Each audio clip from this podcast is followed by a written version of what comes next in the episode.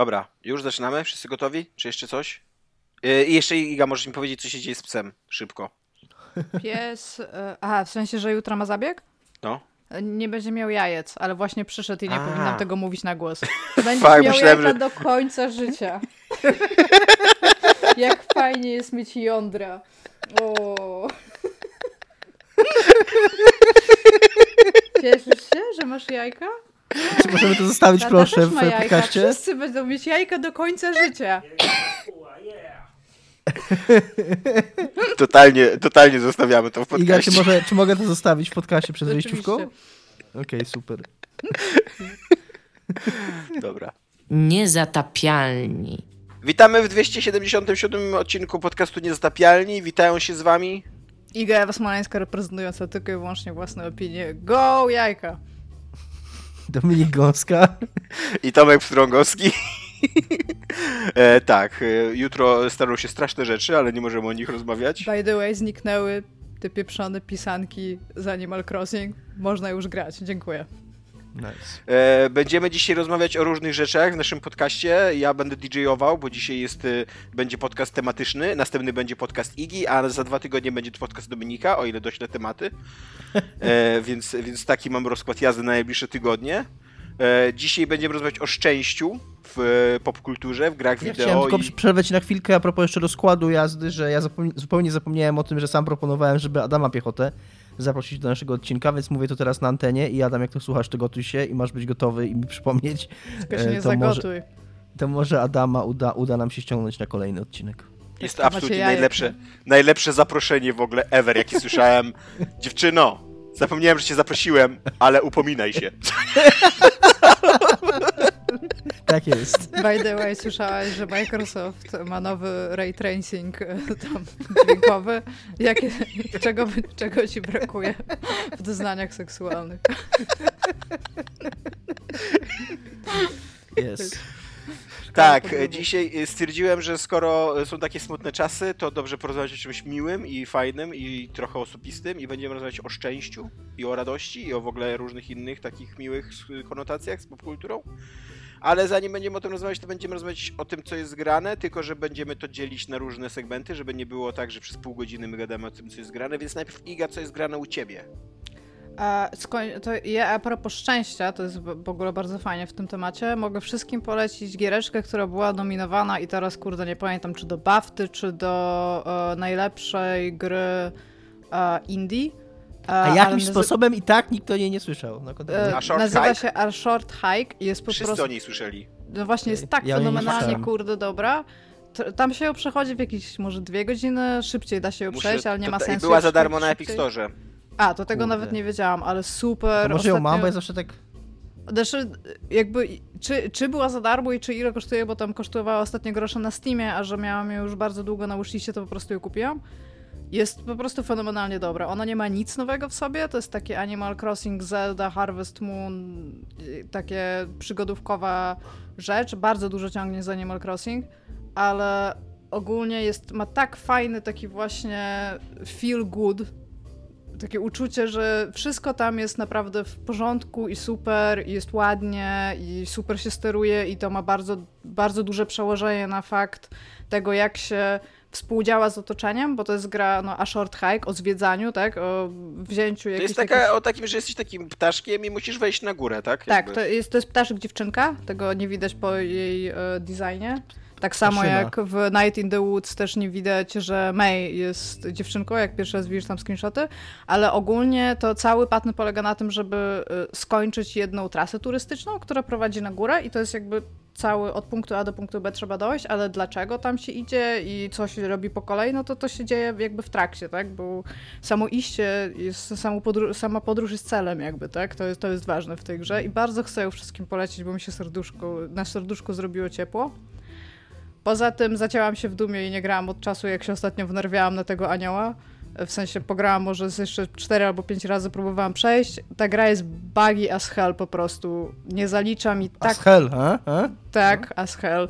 Nie zalicza mi tak podstawowych rzeczy na przykład nie zalicza mi cały czas tych blood punchy, pomimo tego, że babka zajmuje cały ekran, ale o tym już mówiłam i po prostu się frustruję, nie frustruję się na mój brak skilla, bo jakby jestem w stanie zrozumieć, że jestem w czymś naprawdę zła i się nauczyć, ale po prostu to, że ta gra mnie oszukuje przez to, że jest... randomowo wyrzucam je gdzieś w ogóle w kosmos i widzę tylko w oddali taką małą mapkę. Tak, ona na tej arenie jest bardzo zabagowana, że tam wypada się cały czas poza tą arenę, prześwietla, jakby wpadasz pod podłogę, tak, no cały czas spadam na przykład w ścianę, jestem w ścianie przez moment, po czym mnie właśnie wyrzuca, tak maksymalnie daleko mnie wyrzuca, nie? No i tam spoko, fajnie było zginąć, pomimo tego, że już miałam 5/6 w ogóle helbarów. A ta gra to nie miała być właśnie jakimś takim technicznym majstersztykiem? Znaczy ona jest zoptymalizowana po prostu fenomenalnie, ona na PlayStation 4 normalnym, standardowym, nie Pro, w ogóle nie gubi ani klatki, nie? Tylko po prostu moim zdaniem to jest zbagowana walka i tak, jestem zła, powinnam być lepsza, ale wciąż nie powinna robić tego w taki sposób, że przegrywam. Powinna być mądrzejsza przede wszystkim. I to was zainteresuje? Byłam świadkiem przechodzenia przez Tomka całego Final Fantasy VII Remake. Tego pierwszego, w sensie pierwszej części tego. I nie rozumiem, czemu możecie lubić Tifę i Aerith, nie? Aerith. Nie lubimy Aerith, lubimy Tifę. Tifa. Okej, wszystkie te questy, bo ona jest rozwinięta, w sensie w porównaniu, ona się trzyma oryginału, pomimo tego, że najprawdopodobniej będzie trochę odbiegać od tego, co się zna z Final Fantasy. Na pewno będzie odbiegać. Będzie obiegać, bo tam już w ogóle są jakieś nowe stworzonka, które są mega złe i jakąś manifestacją zła. Tylko chodzi mi po prostu o to, że jakby...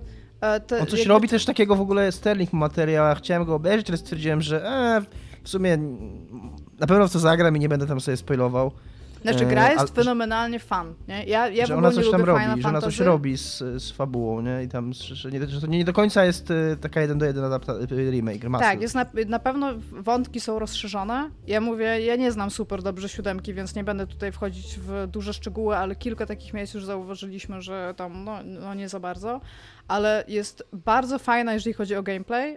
Ogląda się naprawdę dużo, w sensie ma tą JRPG-owość w sobie, w sercu, ale jest bardziej action, nie? Iga, wszyscy się zgadzamy, że w Final Fantasy VII te postacie kobiece to są archetypy, co nie? I że masz z jednej strony tą taką dziewczynę z sąsiedztwa, kickboxerkę Tifę, a z drugiej strony masz tą... zakonnicę. Głupią zakonnicę, słucham? Głupią pindę. A możesz mi powiedzieć, czemu to jest teraz Aerith? Kwiaciarkę, nie wiemy, nie zaczynaj tego tematu z Dominikiem. Ja ci mogę wytłumaczyć, Iga. Po pierwsze, to jest głupie. Po drugie, jest jakiś, nie wiem do końca, ja gadałem na temat z Owsianem. Owsian jest moim jedynym, jaki znam, autorytetem, jeżeli chodzi o język japoński. I przepraszam teraz wszystkich, którzy znają język japoński, być może uproszczę trochę to. Przepraszamy wszystkich, którzy znają język japoński. Wiecie, ale Owsianem mi tłumaczył tak, że w oryginale ona się nazywa Earisu. Tam nie ma w ogóle TH. W wymowie japońskiej ona jest Earisu. I w pierwszej wersji była Aerith, później faktycznie ten remaster, to wymyślił. Na jakimś tam etapie po wydaniu na zachodzie 7 ktoś wpadł na pomysł, że to jest lepiej, jak to jest Aerith, gdzie tak jakby ta zmiana istotna, bo niektórzy mówią, że to jest bardziej zbliżone do oryginału. Tak nie jest. Ta zmiana istotna, którą oni zrobili w stosunku do oryginału, to było, że zamiast Earisu jest Aerith, czyli jakby zamienili dwie pierwsze litery miejscami, więc jeżeli by to chcieli bardziej zbliżyć do oryginału, to raczej Dobra, kończymy ten kącik językoznawczy z Dominikiem. Nie, spytaliście. Ale dobra, dla nikogo normalnego to nie ma znaczenia, poza ludźmi takimi jak Dominik Gąska. Ja dopiero zaczynam, ja w ogóle jeszcze nie doszedłem do meritum tej sprawy. Chodzi o to, że w japońskim jest jeden znak, którym zapisujesz dźwięk S i TH. Ten taki, powiedzmy, anglojęzyczny, nie? Oni nie rozróżniają pomiędzy S i TH, czyli faktycznie, jeżeli ona byłaby po angielsku zapisana jako Aerith lub po angielsku zapisana jako Aerith, to japoński zapis tego imienia byłby taki sam. Więc w tym sensie to S i TH są jakby tym samym, ale skoro ona była Earisu po japońsku, to że ten sam japoński znak jest stosowany do zapisu S i TH, moim zdaniem nie uzasadnia jeszcze, żeby nagle z Earisu robić Aerith. Koniec. Odpowiedziałem. No właśnie. Tak jak on powiedział. Dobra. W każdym razie wszyscy sobie zdajemy sprawę z tego. Tam co więcej, tam będzie jeszcze jedna postać kobieca, Yuffie, która też jest totalnie archetypem. Taki... Nie, bo w tej pierwszej już ta laska z Avalanche, nie wiem czy pamiętacie taką laskę, tak, jak Jessie, ma bardzo dużą rolę i na samym ona jest w ogóle jako pierwsza jakkolwiek rozpisana. Cała ta rola jest mega odpisana. Tak, ale chodzi mi o to, że ona jest rozpisana i autentycznie ona jest fajną postacią i zanim więcej czasu nie spędzisz w grze z Tifą i Aerith, to ona jest najfajniejszą postacią kobiecą przez bardzo, bardzo długi czas. Ona jest zakochana w Klaudzie? Wszyscy tam lecą na wszystkich. Wszyscy faceci lecą na Tifę i wszystkie laski i połowa typów leci na Klauda. Tak, ktoś tak zapisał fani, że ta gra jest bardzo thirsty. Tak, ale naprawdę po prostu to innuendo to już w pewnym momencie już nawet przestaje być subtelne, nie? Po prostu jest tam taki dialog, że laska mu mówi, że ona coś zrobi, ale czy przyjdziesz do mnie w nocy, nie? Realnie, will you come tonight, nie? I on mówi do niej, are you really that desperate? Inna sprawa jest taka, że jednym z przeciwników... Ale to jest spoko, wiesz co, bo wydaje mi się, że w 7 też tak się taka była, ta oryginalna. Tak, tylko że wiesz co, teraz masz typów, którzy wyglądają centralnie jak typi, a nie są złożeni z tych. Prawda, i po czym mówią do ciebie w dialogu po prostu... Czy sekwencja crossdressingowa już była? O Jezu, jest taka dobra. Jest taka dobra, ale naprawdę jest taka dobra, że aż klasnęłam w dłonie. Już w tej klasycznej 7 była mega dobra, tak, i mega zabawna była. I właśnie ludzie się bardzo zastanawiali, czy to będzie działać w takim realistycznym, takiej realistycznej oprawie. Jest idealnie. Jest naprawdę, jest tak dobrze zrobiona. W ogóle cała gra, takie 95% kontentu, żeby zamknąć, to jest jakieś 45 godzin, nie? Okay. Tej części. Co mi się bardzo spodobało też, co zauważyłem na filmiku Sterlinga, że jest sekwencja z bieganiem po schodach, którą uważam za kluczową. Jest też taka dobra. Dialogi podczas niej są też super dobre. Tak. I to mi się tak podobało, to mi tak zapadło w pamięć, to jest z jednej strony tak głupie, ale tak fajne właśnie, że tam trzeba fizycznie faktycznie wbiegać po tych schodach, nie? I oni tak narzekają i marudzą. I jest w pewnym momencie, Barrett mówi, że dobra, tam pieprzę to, schodzę, koniec, nie? I Tifa się go pyta, i co teraz zejdziesz ze wszystkich tych schodów, na które właśnie wszedłeś? A to jest 58 piętro, guys. W każdym razie, Iga, rozumiemy, że są pewne archetypy, ale to są archetypy, które my poznaliśmy mając 13 lat, dokładnie. 12. Nie wiedzieliśmy jeszcze, że to są archetypy, tylko myśleliśmy, że to są prawdziwe istoty ludzkie, że tak się zachowują prawdziwe kobiety. Ja to teraz tak myślę, więc to może być pewien sygnał dla mnie, że gdzie leży problem. Tak, musisz nam pewne uczucia w kierunku tych postaci wybaczyć. Znaczy one, wiesz, są ja na razie momenty, ci jeszcze wybaczam, bo ja po prostu... Fajne.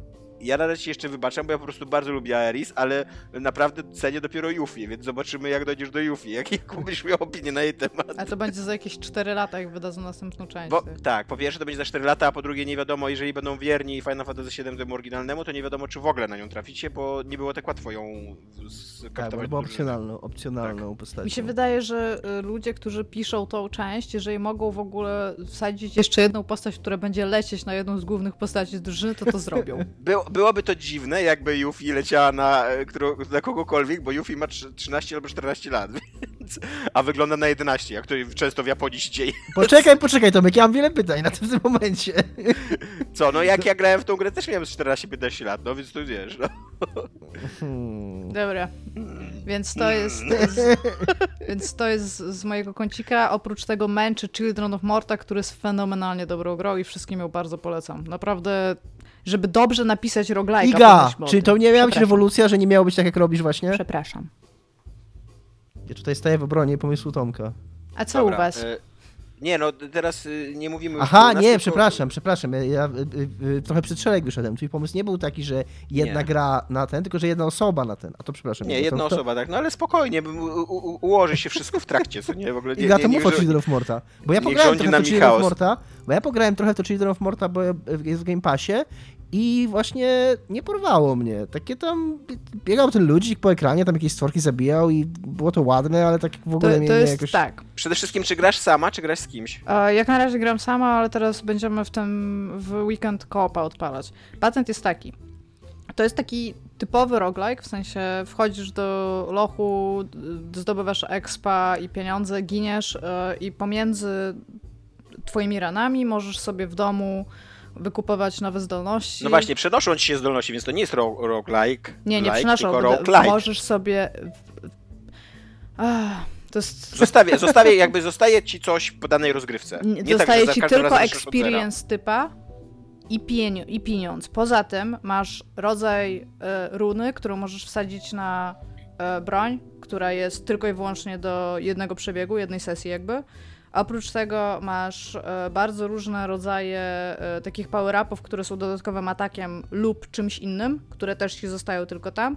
I oprócz tego masz pasywne zdolności, które też ci zostają tylko i wyłącznie w dungeonach takich. I teraz tak, cały trik Children of Morta, w sensie ten taki hook, który ma ta gra, to jest to, że grasz tam rodziną. Jest rodzina... taka żyjąca w domu i tam jest babcia, ale to jest w ogóle fajne, bo oni żyją w takim stricte fantasy świecie, gdzie są, wiecie, bogowie gór, którzy się nazywają z 5 apostrofami, a ta rodzina się nazywa Lucy, John, Kevin, Joey. I mają też nazwisko jakieś takie popularne. Bergson? No. Tak, i patent jest taki, że z czasem, jak zaczynasz grać, to masz odblokowane na samym początku jakby ojca tej rodziny i jedną z jego córek. Z czasem zaczynają ci się otwierać inne postaci, ale to jest wszystko fabularnie zaplanowane. Czyli jeżeli stanie się określony cykl rzeczy, które robisz w dungeonach, bo tam są też questy, odblokują ci się kolejne postaci. I to, jak to jest napisane, tam praktycznie tam nie ma dialogu, tam jest narrator. To jest 300 razy lepiej napisane od połowy gier w ogóle z dialogami, w sensie, gdzie masz postaci. Czy jest lepiej napisane niż Doom Eternal? Tak. Tak, Tomku, wiesz dlaczego? Przede wszystkim dlatego, że zwykle zamyka się w 4 zdaniach, co?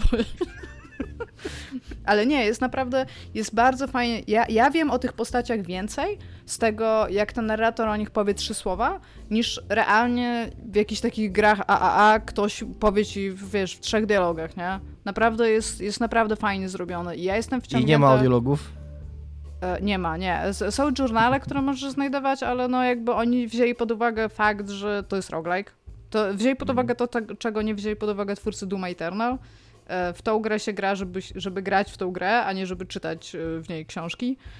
Natomiast wciąż wszystko, co w niej jest naprawdę sprawnie i fajnie napisane. Jestem teraz tak mniej więcej po 2 głównych bossach. Z tego co wiem są 4, ale ta fabuła ma coś takiego, że nie jest stricte liniowa. W sensie jest liniowa, ale ma takie brancze na zasadzie takiej, że jeżeli coś się stanie, to nie idziesz na przykład z pierwszego świata bezpośrednio do drugiego świata, tak, tylko musisz coś pomiędzy tym zrobić. To wciąż jest liniowe, ale no. Czy Iga, czy granie cię uszczęśliwia? Czy czyni cię szczęśliwą granie? Bo za długo już mówisz, a my jeszcze za 20 minut przerwę i Dominika wpuszczę na 20 minut, ale na końcu ja będę mówił, albo inna, tak, albo w odwrotnej kolejności, więc nam wyjdzie teraz 3 godziny w ogóle. Tak, a szczerze mówiąc, jak ja teraz już żałuję, że powiedziałem mi to, żeby jednak mówił o tym Children of Morta, bo myślałem, że powie tam 3 zdania, a nie... Dominik, to może ty teraz. Rozmawiamy o szczęściu. Czy granie ci uszczęśliwia? Tak, szczęście, czyli już skończyliśmy, niby to jest grane, ale właśnie nie skończyliśmy, bo to jest jakaś rewolucja. Wydaje mi się, że tak. Znaczy, zdefiniujmy szczęście. Granie... Czy czujesz się lepiej grając dzięki graniu? Masz lepsze samopoczucie. Tak. No i co ciekawe i co wielokrotnie jakby trudno mi jest określić, ja lubię grać i to jest trochę takie... nie wiem jak to określić, no, że ja po prostu sprawiam tę przyjemność, tak? Nie wiem, czy bym powiedział, że czuję się szczęśliwy, czy nazwałem to szczęściem, to uczucie, ale sprawiam tę przyjemność, znajduję, jakoś tam się realizuję w tym, mam z tego satysfakcję, wciągam się w to jakoś, umila mi to czas, wypełnia mi to czas, ale na maksa zauważam, że poprawia to też moje samopoczucie po graniu, że jeżeli na przykład mam taki dzień, że jest powiedzmy weekend albo jakiś wolny dzień i że gram bardzo długo i gram do bardzo późna w nocy i idę spać na 3:00, 4:00 nad ranem, to wstaję o tej 10:00 i mam zajebiście dobry nastrój, że właśnie takie długie granie do późna tak miałem z Pillarsami i tak miałem z Slay the Spire, że potrafiłem grać całą noc tą grę i później nawet jak bardzo mało spałem, to miałem takie uczucie, że właśnie nie miałem jakiegoś takiego kaca pogrowego, tylko wręcz przeciwnie. Że jakbym był na jakiejś imprezie wtedy, albo się upijał, albo coś takiego, to bym właśnie to następnego dnia, to tam fajnie ci się napić i pobawić, ale następnego dnia się czujesz źle, a właśnie jak siedzę i długo gram, to mam wręcz przeciwnie. To mam z takiego antykaca, że jest właśnie fajnie następnego dnia. Iga, a ciebie? Czy granie uszczęśliwa? I tutaj chciałam wrócić do pierwszego pytania Dominika. Ja kiedyś realnie usiadłem... Czym jest szczęście? Tak, kiedyś realnie... Nie, bo tutaj jeżeli to ma być osobisty odcinek, to mogę powiedzieć. Ja przez całe życie byłam tak bardzo nieszczęśliwa, że w pewnym momencie sobie zadałam pytanie, będąc na studiach, czy ja w ogóle wiem, co to jest szczęście i co to znaczy i w ogóle jak ja mogę to osiągnąć, bo wszystko jest zawsze źle, nie tak i wszystko trzeba poprawić i zawsze wszystko jest... No ale właśnie złe. I to jest bardzo interesujące, mówi. I czy grając też tak czujesz? Słuchaj, więc usiadłam w bibliotece i pierwsze co, to przeczytałam Tatarkiewicza o szczęściu i siedziałam chyba przez tydzień i przeczytałam wszystkie traktaty filozoficzne, jakie znalazłam o szczęściu. Nikt nie ma odpowiedzi na ten temat, co to jest szczęście, oprócz Świętego Augustyna i on nie wie, co to jest szczęście. To jest jakby mój research i moja kwarenda. I teraz tak, jeżeli chodzi o to, co powiedział Dominik... I widzisz, Tomek, a do mnie miałeś pretensję, że mówiłem o Final Fantasy. Słuchaj, Children of Morta, Iga, kontynuuj. Więc ogólnie tak, jeżeli gram w gry, to czuję się dużo lepiej. To jest to takie eskapistyczne. Pozdrawiam Dominika, dzisiejszy odcinek sponsoruje słowo eskapizm. I czuję się z tym dobrze, natomiast jeżeli gram w grę, a powinnam robić coś innego i uciekam przed tym tak bardzo w sensie specyficznym, na przykład powinnam coś pisać, powinnam coś oddać do pracy, powinnam robić jakiś projekt, a zamiast tego siedzę i napierniczam w grę, to wtedy to jest najgorsze nieszczęście ever, bo czuję się szczęśliwa, że w tym momencie od tego nie ma mnie tam ten, ale przy okazji mam tak super wyrzutu sumienia, że to robię, że to się w ogóle w palnie mieści, nie? Ale zawsze się usprawiedliwiam, że w sumie mogę o tym potem powiedzieć w podcaście albo coś takiego. Dokładnie, że robisz listę do podcastu tak naprawdę. No, dokładnie. No, więc to już jest nigdy super. Nie gramy, to już nigdy nie marnujemy czasu grając. Tak, albo że mogę sobie artykuł o tym potem napisać, to już w ogóle jest super, dokładnie. Nie? Ale potrafi mnie to zżerać. Chociaż bardzo dawno nie miałam realnie tak, że gra mnie super wciągnęła na tyle, że na przykład jak pracuję, to o niej myślę. Ostatnio tak miałam z tym Doomem nowym i teraz mam tak z Children of Morta, że realnie chce mi się usiąść nawet na te 15-20 minut sobie zrobić jedną sesyjkę taką przez dungeony i wrócić i jestem bardzo zadowolona. Gry mi przynoszą bardzo dużo zadowolenia, nie wiem czy szczęście. Tak bym powiedziała. A czy tobie, Tymaszu, gry przynoszą szczęście? Nie wiem. To jest skomplikowana kwestia dla mnie. Nie dlatego, że nie wiem, czym jest szczęście i nie dlatego, że poszukuję odpowiedzi u Świętego Augustyna. Jezu, nie szukajcie niczego u Świętego Augustyna, seriously. To już jakieś naczytajcie. Dlatego, że trudno mi sobie przypomnieć takie momenty, kiedy bym, nie wiem, właśnie tak jak ty mówisz, że grał i czuł się dobrze, tak szczęśliwie, albo że nawet następnego dnia bym wracał pamięcią do tego, że grałem i było dobrze. Raczej szczęście i takie, nie wiem, jakieś... To nie są uczucia, które ja dostaję chyba od popkultury. Raczej takie są bardziej skomplikowane te uczucia. W stylu, że na przykład, że czuję się dobrze, bo mogłem o czymś pomyśleć, coś się we mnie poruszyło i tak dalej, ale nie mam... Na przykład teraz jak grałem w Doom Eternal, to budziła się we mnie głównie jakaś agresja, irytacja i to była taka dobra agresja, która się chciałem pozbyć i dobrze, że się jej pozbywałem i jakby koniec końców cieszyłem się, że gram i dobrze się z tym czułem, ale absolutnie nie nazwałbym siebie szczęśliwym, jakby grając w Doom Eternal, co nie? I nie wiem, dawno już nie miałem takiego w ogóle podejścia. Ja mam czasami coś takiego... Przepraszam, Iga. Bo jest taka jedna animacja w Doom Eternal, jak masz tego tam berserka, czy tam jak to się nazywa w tej części, i gdzie już po prostu jak klikasz, to masz automatycznie takiego bardzo brutalnego glory killa, że jak podbiegasz do Marinesa i chyba to jest z tyłu, w sensie do tych zombie, co do ciebie tam strzelają Marinesów, to po prostu mu odrywasz głowę. W sensie tak po prostu z szyi mu odrywasz głowę i pamiętam, że się wtedy tak bardzo uśmiechnęłam, jak to się stało. Taką zupełnie perwersyjną, jak się mówi, taką podstawową jakby tak satysfakcję, nie podstawową, jakiego słowa szukam? Atawistyczną. No coś takiego, że po prostu behawiorystycznie stałam się szczęśliwa, że temu typowi urwałam głowę tam po prostu full force'em, nie? Tam super ja chciałem powiedzieć tak też... Poniekąd, teraz mi się skojarzyło, że jak mam, czasami bardzo rzadko, to jest coraz rzadziej, bo też no jak wiecie się zna rzeczy, tym coraz trudniej jest nam znaleźć coś takiego, co tak naprawdę nas porwie. I w grach, i wszędzie właściwie, w kulturze popularnej. Ale jak mam taką grę, ja to bardzo pamiętam z Wiedźmina 2, ostatnio jak grałem, teraz w ostatnich, może trochę w Control, ale raczej nie, no ale w każdym razie czasami jest tak, że mam taką grę, w której się naprawdę zatracam, w którą się bardzo dobrze czuję, jak w nią gram. I mam takie momenty w niej, że jak już muszę kończyć grać i wiem, że musimy iść spać, albo że ten, albo sobie wyznaczyłem, że powiedzmy po tym levelu skończę, czy whatever, to sobie, to tak mi ciężko opuścić tą grę, więc sobie tam jeszcze, pochodzę sobie jeszcze tu po okolicy, poukładam przedmioty w ekwipunku, tak sobie robię już takie, jakby nie zaczynam nowej, ważnej rzeczy w tej grze, żeby nie grać kolejnej godziny, bo wiem, że jak teraz tam zacznę kolejnego sidequesta robić coś takiego, to będę grał godzinę, a nie chcę grać godzinę jeszcze, ale sobie robię takie jeszcze małe pierdoły, których bym normalnie nie robił, ale robię je tylko dlatego, żeby jakby sobie przedłużyć ten czas.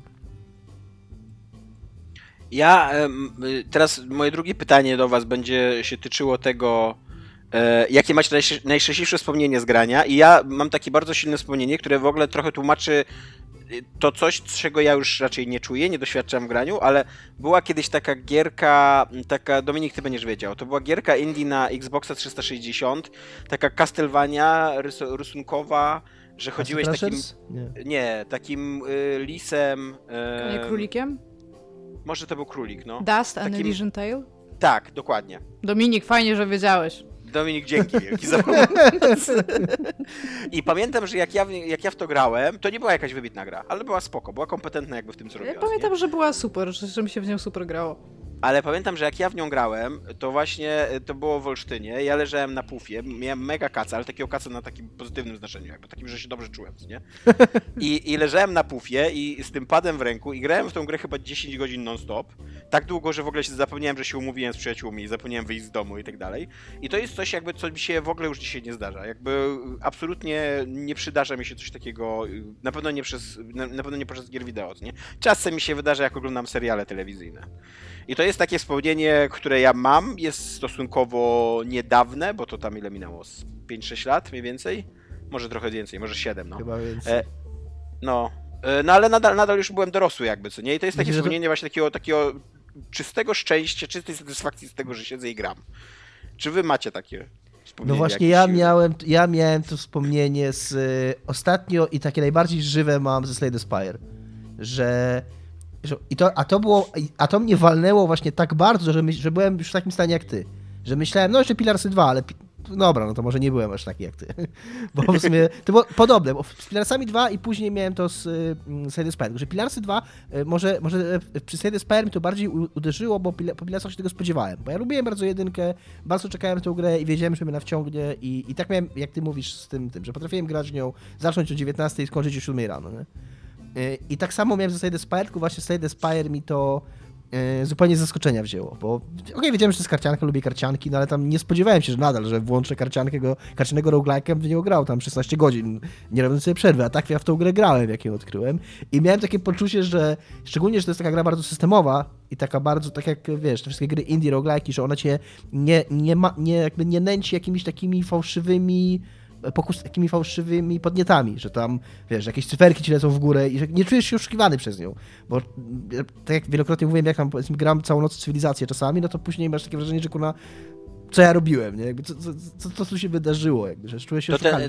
Ten Dust and Elysian Tale trochę taki jest, bo tam były takie komba na 1000 ciosów, które w ogóle de facto nie miały nic wspólnego z 1000 ciosów, tylko po prostu tam wpadałeś w taki młynek, naciskałeś 7 przycisk i go trzymałeś i on tam ci nabijał wtedy setki ciosów, co nie? I trochę mnie to wtedy trzymało przy tej grze. A właśnie w tym Slay the Spire miałem tak, że po tych 12 godzinach miałem autentycznie takie wrażenie spełnienia, że ja się czegoś, że to było ważne, że ja się czegoś nauczyłem. Fakt, że jedyne, czego się nauczyłem, to grania w Slay the Spire, ale ciągle czułem się jakoś tam ubogacony, nie? Że to tam coś było, że tam była jakaś zawartość, a nie tylko tam oglądałem, wiesz, jakieś cyferki latające. Super jest ta gra w ogóle, kocham ją. Mam Iga. Jeszcze historię z dzieciństwa, ale to nie będę... To najpierw Iga. Tak. Wrócimy do ciebie, Dominiku, jeszcze. Ale to musi być, bo ja tutaj patrzę w moje notatki, które są dosyć chaotyczne. A chodzi o single player experience, takie jak to dopisałeś. Nie, może być multi, jak chcesz. Bo ja mam bardzo dużo takich bardzo żywych wspomnień w graniu w co-opa, no ale zawsze jest tam fan grać w co-opa z kimś. Bardzo dużo czasu spędziłam też na mordobiciach, ale to właśnie tam dzieciństwa kojarzę głównie takie, że się przychodziło na osiedlach i się grało tam w Mortal Kombat ze sobą. Miałam bardzo, bardzo długo LAN i to były takie moje bardzo, bardzo żywe wspomnienia growe, gdzie ja po prostu wracałam albo ze szkoły, albo jak były tam jakieś ferie zimowe, to wtedy wiedzieliśmy, że możemy na przykład cały piątek na sobotę grać, nie? No i sobie graliśmy, pamiętam, Alien vs Predator, Diablo i StarCraft. To były takie czasy, że wtedy w to się grało tam na lanie. I mieliśmy w ogóle bardzo dużo problemów z tym lanem i trzeba było tam łazić i po dachach kable jakieś tam zostawiać, żeby potem do kogoś, do okna i to trzeba było, wtedy no gówniarze byliśmy, ale to ogarnęliśmy, żeby to wszystko działało. Potem trzeba było, raz na jakiś czas nam ktoś te kable tam rozłączał, więc trzeba było pójść jeszcze raz się wbić na dach, żeby te kable tam z powrotem, to był fun times dla mnie szczególnie. I rozumiem, że to było szczęście dla ciebie, tak? To było coś, co zapamiętałam do końca mojego życia jako naprawdę bardzo fajny okres mojego życia. Wracaliśmy i po prostu graliśmy i siedzieliśmy i pamiętam, że mieliśmy komunikator Win Pop-Up i trzeba było pisać do siebie i wysyłać sobie wiadomości. Mieliśmy jeden dysk wspólny dzielony i to było naprawdę fun. A jeżeli chodzi o takie bardziej siedzenie, żeby samemu grać, w sensie tak ten, to na przykład to są wszystkie te gry, to co mówi Dominik, że siedzisz całą noc, idziesz spać i wstajesz rano i pierwsza myśl to jest chcę grać dalej, albo wstajesz w nocy i pierwsza myśl to jest chcę grać dalej w ogóle teraz, o 3:00 nad ranem, tam nieważne, że spałam półtorej godziny, chcę grać dalej i to jest Vampire Masquerade Bloodlines, pamiętam, strasznie to przeżyłam, no i oczywiście oba pierwsze dwa Fallouty, nie? A czy masz coś takiego z Vampire i z Falloutami, jak ja na przykład mam z Planescape Torment, która w ogóle nie jest, bo tak jak Fallouty na przykład, no Fallout, ciężko powiedzieć, że to jest szczęśliwa historia, co nie? I Planescape Torment też nawet jak się dobrze kończy, to się de facto źle kończy, ale ja mam bardzo takie właśnie szczęśliwe, radosne wspomnienie, nawet nie z samą grą, tylko z taką atmosferą, która towarzyszyła temu graniu, że ja w ogóle cały czas wszystkim mówiłem o tej grze, że wszystkim pokazywałem filmiki, że w ogóle, że opisywałem moją postać i że on ma taki w ogóle, kurde, taką kotwicę wielką, nie? I to mi sprawiało więcej, jakby to pamiętam jako taki źródło, no bo sama fabuła i też rozgrywka w Planescape Torment jest, no, raczej nie dostarczała mi raczej takich pozytywnych uczuć, nie? To raczej była historia, w której się zastanawiałeś, kurde, czy życie ma sens i wiesz, cóż może zmienić naturę człowieka, co nie? A nie, czy jestem szczęśliwy. Ja na pewno miałam czy poszedłeś tutaj Tomek do biblioteki i przeczytałeś wszystkie traktaty o naturze człowieka filozoficzne? Pamiętam, że to było tak, że jak ja grałam w Fallouta, to mówiłam o tym wszystkim ludziom, nawet takim, którzy nigdy w nic nie grali i mieli to centralnie w nosie. No ja dokładnie tak samo robiłem, grając w Planescape'a, jakby ja... W czasach, to były jakieś wczesne czasy pecetowe, ja autentycznie w ogóle w katalogach gry znalazłem filmiki i odpalałem ludziom na imprezie ostatni filmik, żeby pokazać... Ale musiałeś być super... Jaka to jest głębia, w ogóle, patrzcie, oni w ogóle nie rozumieli nic tej fabuły, co nie na 30 godzin, a ja im pokazywałem jakiegoś typa z kotwicą, który schodzi do Tartaru, bo taka jest jego natura, kurwa. Byłeś dosłownie fan od parties. Tak. Ciekawe, czy jest jakaś osoba, którą wtedy tylko i wyłącznie na jakiejś jednej imprezie widziałeś, a ona teraz siedzi i mówi, wiesz co, kurde, był kiedyś taki typ. Wszyscy się dobrze bawiliśmy. Miałam się właśnie całować dziziutkiem i przychodzi typ i mówi, czekajcie, muszę wam coś pokazać. I od tamtej pory zastanawiam się, co może zmienić naturę człowieka. Tak. Ten człowiek mnie zepsuł. Dominiku, mówiłeś, że masz z dzieciństwa jakąś historię. Tak, wiesz co, bo kolejne twoje pytanie jest tam właśnie o to, czy takie rzeczy tam się przydarzają tylko teraz, czy tylko z dzieciństwa, więc... Więc to super przejście jest. No tak, dajemy. Chaos. Przypomniało mi się właśnie, jak czytałem to pytanie kolejne, że mam takie bardzo żywe wspomnienie. Była taka gra przygodowa Neverhood kiedyś. Właściwie przygodówki lubiłem od zawsze, bo to były jeden z pierwszych gier, jakie poznałem. I były takie, i w tamtych czasach, w latach 90., takich szczególnie w pierwszej połowie, to jednak głównym źródłem gier był kolega z osiedla. Jak mieliśmy jakąś nową grę, to najczęściej ktoś nam ją przynosił, pożyczał. I właśnie Znam tego typa. Słucham? Znam tego typa. Ja Neverhooda dostałem od... Przyniósł mi kolega... waszych typów. Kolega z klasy chyba w podstawówce mój, z którym się nawet jakoś super nie trzymałem, ale on przyniósł mi tego Neverhooda i siedział u mnie wtedy cały dzień, to była jakaś sobota czy niedziela, czy nawet jakieś wakacje i my siedzieliśmy od rana i graliśmy razem w tego Neverhooda, znaczy, tam, nie pamiętam czy jeden grał, ale w sensie... Ty byłeś Artuditu.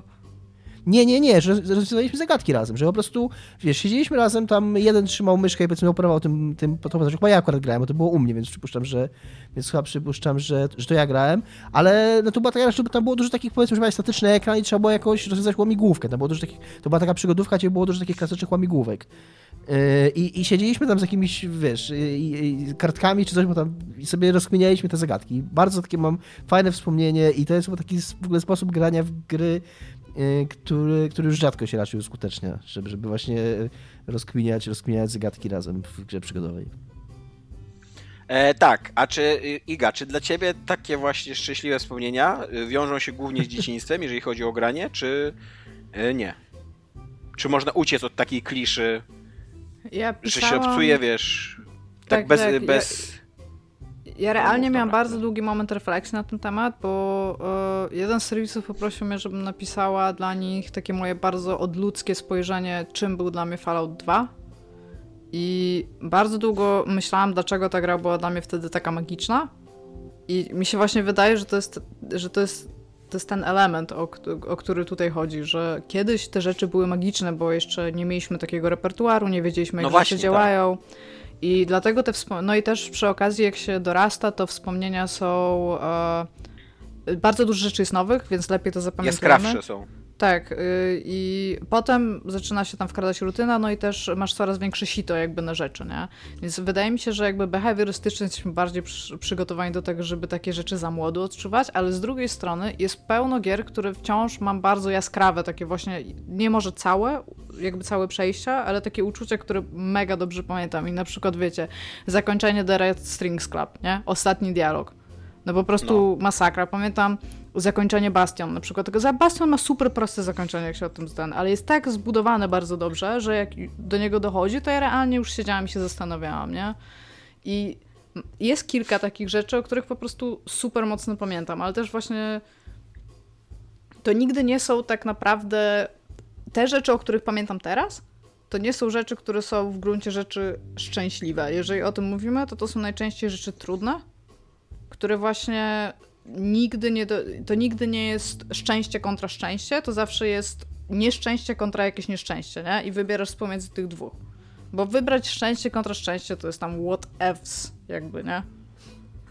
Wow. Więc tak. Jednak te traktaty filozoficzne coś ci dały, Iga. Tak mądrze powiedziałaś. Tak pisał Tarkiewicz, wybrać szczęście kontra szczęście to jest what ifs. Tak, słynne jego what ifs i inne traktaty filozoficzne w ogóle, no. Ja totalnie mam tak, że łączę jakby szczęście z graniem, w ogóle szczęście z popkulturą, z młodością i no jakoś mam, to mi się wydaje, że to trochę przez moje studia polonistyczne, że jakby to są takie studia, które uczą cię patrzenia analitycznego na teksty kultury i to bardzo uczy takiej podejrzliwości do takich emocji, które się w tobie budzą, jakby za każdym razem w momencie, kiedy doświadczysz jakiejś takiej emocji, to im bardziej ona jest intensywna, tym bardziej ona jest podejrzana dla mnie, nie? Tym bardziej jakby się zastanawiam, czy ja nie jestem manipulowany, a jak jestem manipulowany, to jakimi środkami i tak, w momencie, w ogóle, kiedy... Tak swoją drogą, jak wykryjesz tę manipulację, to sobie myślisz, aha, mam cię tutaj, autorze, ale... I jeszcze teraz, jak już ją wykryjesz, to jeszcze sobie zadajesz takie pytanie, czy to jest uczciwe. Tak. I to bardzo rzadko jest uczciwe, co nie? Bo bardzo, bardzo łatwo jest manipulować człowiekiem w sposób nieuczciwy, a bardzo trudno jest, jakby naprawdę trzeba być wybitnym twórcą. Na przykład moim zdaniem Richard Flanagan, taki pisarz australijski, robi to właśnie, że on pisze takie książki, które są melodramatyczne bardzo często, ale jednocześnie są tak mądre i mają tak mądre rzeczy do powiedzenia, że nawet jak już jestem w tym punkcie takiego huraganu emocji, jak to w melodramacie na końcu, że nagle wszystko tam się, kurde, wiesz, wszystkie namiętności wybuchają i tak dalej, to ja tak myślę, trochę to tanie, ale wchodzę w to. Ale jakby bardzo trudno coś takiego osiągnąć, co nie? I niestety gry wideo zazwyczaj właśnie mają tak, że jak już czuję się, jestem w jakimś takim momencie takiej właśnie takiej manipulacji uczuciowej i zaczynam o tym myśleć, to się nie, jednak nie. No. Co to jest przykład manipulacji? Jednak nie, co jest grane u ciebie. Przykład manipulacji? Podać?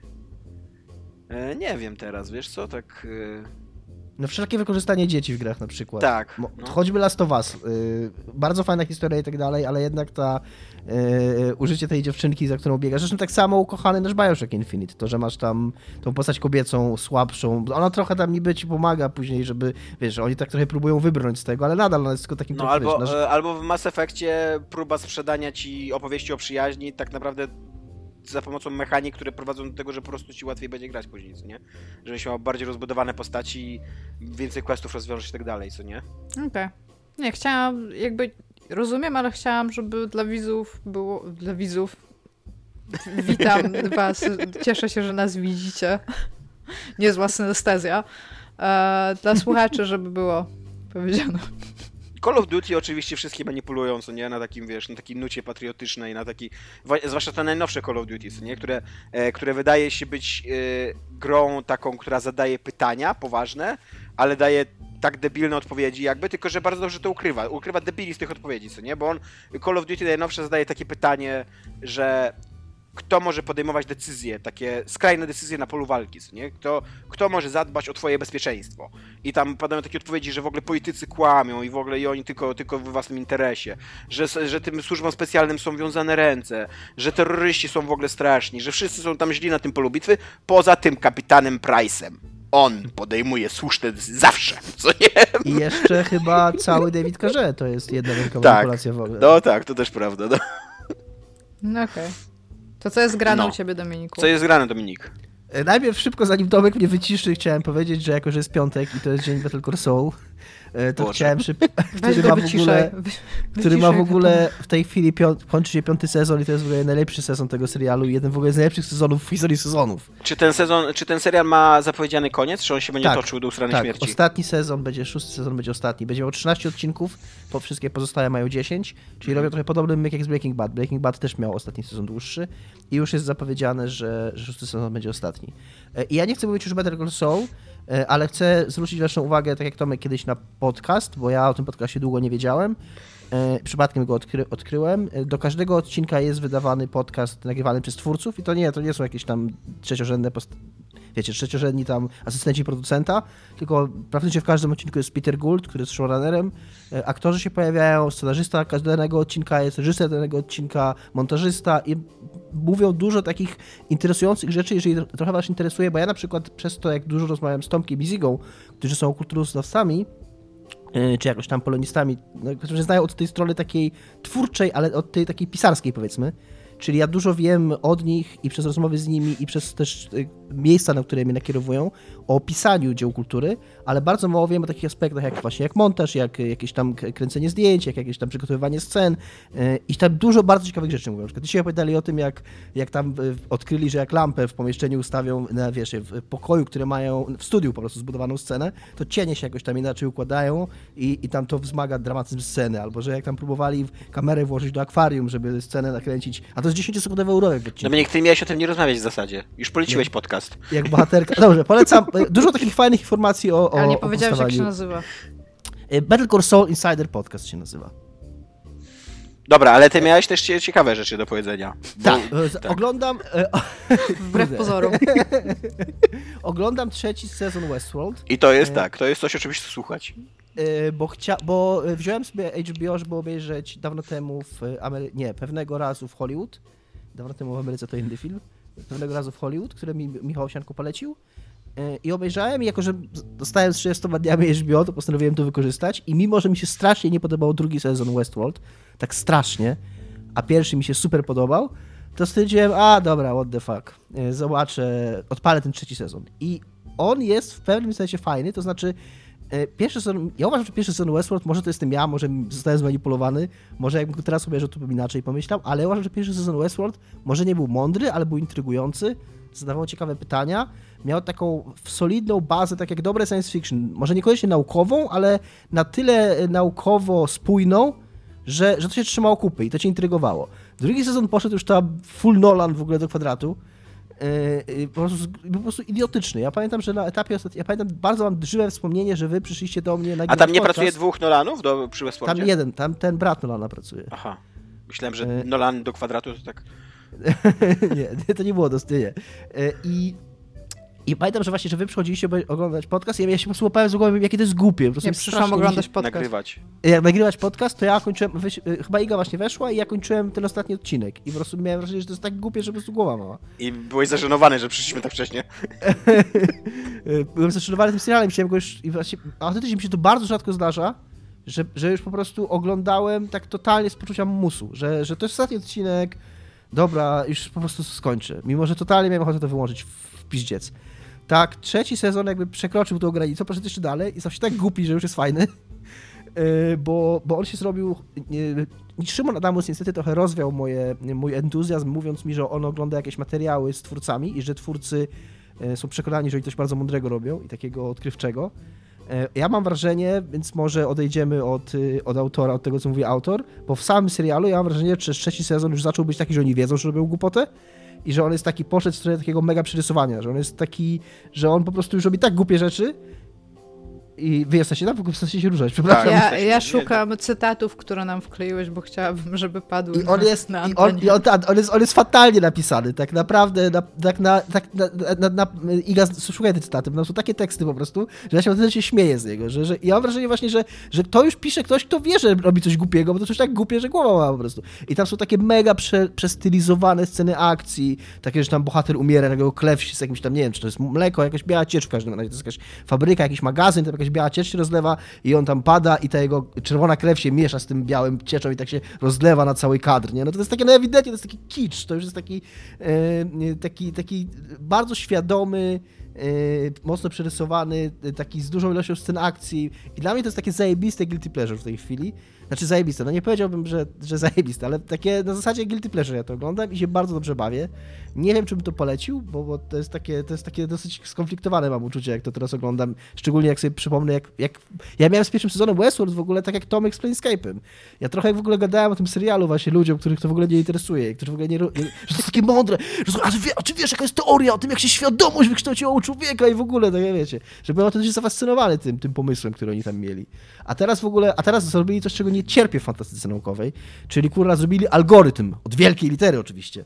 I że teraz oni mają algorytm i że wiesz, takie w ogóle takie mitologizowanie takie na poziomie takiej, że po prostu i też czegoś tak prostego tak naprawdę. Wydaje mi się, że w XXI wieku, w 2020 roku używanie słowa algorytm jako jakiegoś takiego magicznego wytrycha i jakiego takiego, wiesz, czegoś takiego przerażającego, groźnego, nowego, tajemniczego jest po prostu głupie jak but, no. I tam totalnie w ogóle nie ma żadnej takiej podstawy naukowej, że oni mają ten mityczny algorytm i dzięki temu tam wiedzą, co się wydarzy na świecie, nie? Okej, mam. No, mówiła. Musiałam bardzo, bardzo dużo rozmawiamy, guys, się okazuje. Autentyczny dialog z Westworld. Myślałam, że nie żyjesz. Śmierć jest przereklamowana. Cud, że nie trafili w serce. Dobrze, że jest niewielkie. Skoro klatka nie istnieje, to jak może być klatką? Tak, to jest takie właśnie taka, po prostu taka filozofia na takim masakra to jest. No.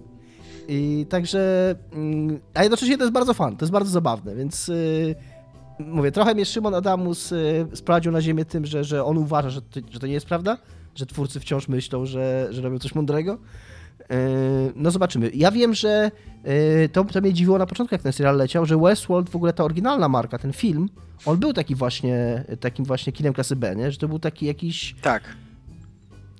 Więc myślałem, że oni trochę właśnie w tym trzecim sezonie postanowili, bo on jest w ogóle takim praktycznie rebootem, tak przeczytałem gdzieś w internecie i to faktycznie tak jest, no bo to jest już po tym, jak te roboty wyszły z tych, to już w ogóle nie jest o tym, czym ten serial był przez dwa pierwsze sezony, czyli o tym parku rozrywki, tak, do którego ludzie wchodzą i tam są te roboty, które, czy tam maszyny, które ich zabawiają, to w ogóle już nie jest o tym, nie? A o czym jest teraz? No one, te maszyny już uciekły jakby do prawdziwego świata i teraz próbują się zemścić na ludzkości. To czy nie jakoś... tak jest, nie. Czy to jest... Przepraszam, nie. Czy to jest fabuła Detroit Become Human? Nie, to w ogóle nie jest tak, jak Tomek mówi. To, co Tomek mówi, jest tylko... Tak trailer mówi. Słucham? To wynika z trailera, co powiedziałem. To jest część tylko, bo tak, i tak też się mogło wydawać, że to będzie najważniejsze po tym, co się działo poprzednio, ale to jest tylko jeden z elementów tej fabuły. Jakby centralną osią tej fabuły jest istnienie takiego systemu, który chyba się RoboAm nazywa, który właśnie ma ten algorytm, który tam jakiś geniusz stworzył i ten algorytm, przez to, że mu się zapodało...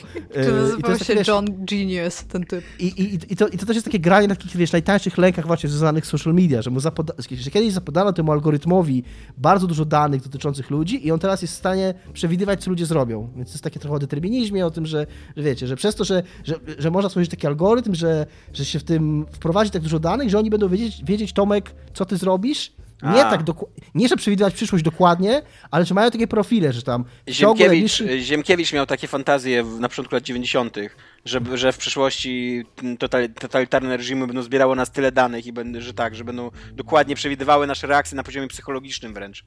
Tak, że na przykład usłyszałam, że powiedziałeś Ziemkiewicz.